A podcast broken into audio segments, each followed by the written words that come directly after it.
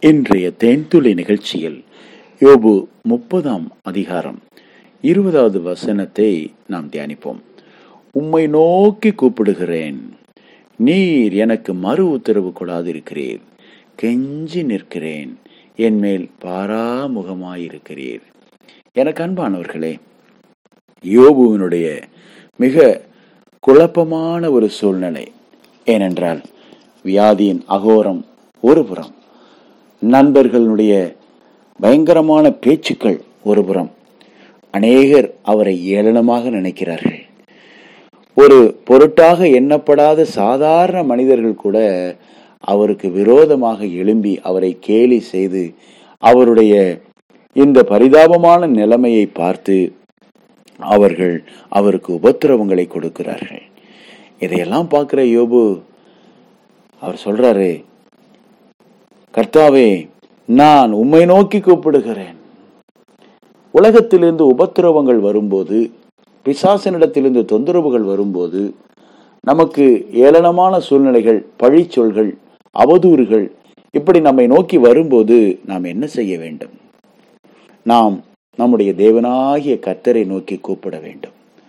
உலகத்திலே தாங்கொள்ளா துயரம். ஐயோ நான் ஏன் உயிரோடு இருக்க வேண்டும் என்று மனம் சொல்லும். இல்லை பிரியமானவர்களே. இல்லை நாம் தேவனை நோக்கி கூப்பிட வேண்டும்.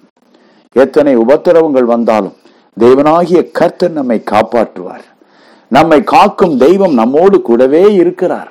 நம்மை கைவிடாத நேசர் கரம் பிடித்து நடத்துகிறவர் ஆலோசனை கர்த்தா வழுவாதபடி நம்மை காக்கிறவர் தம்முடைய மகிமையுள்ள சன்னிதானத்திலே நம்மை மாசற்றவர்களாய் நிறுத்த வல்லவராக நம் தேவனாகிய கர்த்தர் நம்மோடு கூட இருக்கிறார். உலகத்தின் முடிவு பரியந்தமும் சகல நாட்களிலும் நான் உங்களுடனே கூடவே இருக்கிறேன் என்று வாக்கு பண்ணியிருக்கிறாரே. இந்த தெய்வம் என்றென்றைக்கும் உள்ள சதா காலங்களிலும் நம்முடைய தேவன் மரண பரியந்தம் உங்களை நடத்துவார். நம்மை நடத்துவார்.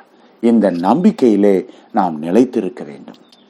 யோபு இந்த இடத்தில் தன்னுடைய நம்பிக்கையை விட்டவரை போல பேசுகிறார். ஏனென்றால் அவரை சுற்றிலும் நடக்கிற எல்லாம் அவருக்கு தீமையாகவே இருக்கிறது.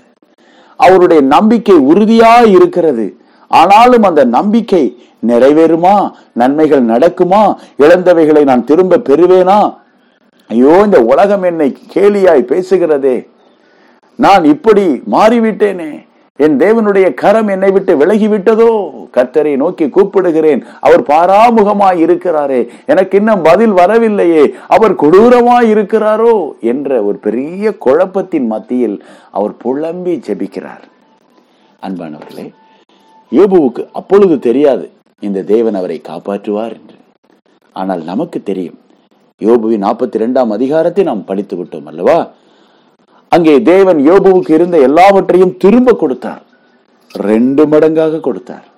மறித்து போன பிள்ளைகள் தவிர மறுபடியும் அவருக்கு பத்து பிள்ளைகள் பிறக்கிறார்கள்.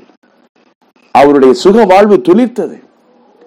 அவன் இந்த வியாதி குணமாக்கப்பட்டு அதன் பிறகு கிட்டத்தட்ட நூற்றி நாற்பது வருடங்கள் ஆரோக்கியமாக வாழ்ந்தான். நெடுநாள் இருந்தான் என்று வேதம் சொல்லுகிறது. ஆம் பிரியமானவர்களே அவ்வளவுதான் போல சாப்டர் க்ளோஸ் அப்படின்னு எல்லாரும் நினைக்கலாம். உங்க மனசு கூட சொல்லலாம். கர்த்தர் சொல்றார் அதிலிருந்து ஒரு துளிரை நான் எழும்ப பண்ணுவேன். பிரியமானவர்களே யாக்கோபு என்னும் சிறு பூச்சியே பயப்படாதே. நீ சிறு மந்தையா இருக்கலாம் நீ சிறிய நபரா இருக்கலாம். உன் கூட இருக்கிற கர்த்தர் ரொம்ப பெரியவர் என்பதை மறந்து விடாதே. தேவனாகிய கர்த்தர் உன்னை விட்டு விலகுவது இல்லை என்பதை நீ மறந்து விடாதே. தேவனாகிய கர்த்தர் உன்னை பெயர் சொல்லி அழைத்து இருக்கிறார் என்பதை மறந்து விடாதே. ஏற்ற வேளையில் உன்னை உயர்த்தப் போகிறார். தம்முடைய மகிமையான கரத்தை உன்மேல் வைத்து அவர் ஆசீர்வதிக்க போகிறார். உங்களுடைய வாழ்க்கை செழிப்பாக மாறப் போகிறது. யோபுவை போல நீங்கள் உபத்திரவங்களை சகிக்கலாம். யோபுவை போல ரெண்டு மடங்கு நீங்கள் ஆசீர்வாதத்தை பெறப்போகிறீர்கள் இது கட்டாயம் நிறைவேறும். என் தேவனுடைய கரம் உங்களை ஆசீர்வதிக்கும் போது இந்த வார்த்தையை நீங்கள் நினைத்து கத்தரை துதிப்பீர்கள். நன்றி சொல்லுவீர்கள். ஆண்டவரே சேவி நாமத்தில் உங்களை ஆசீர்வதிக்கிறோம். நீங்கள் ஆசீர்வாதமாய் இருப்பீர்கள். எஸ்வி நாமத்தில் மன தாழ்மையோடு ஜெபிக்கிறோம். நல்ல பிதாவே Amen.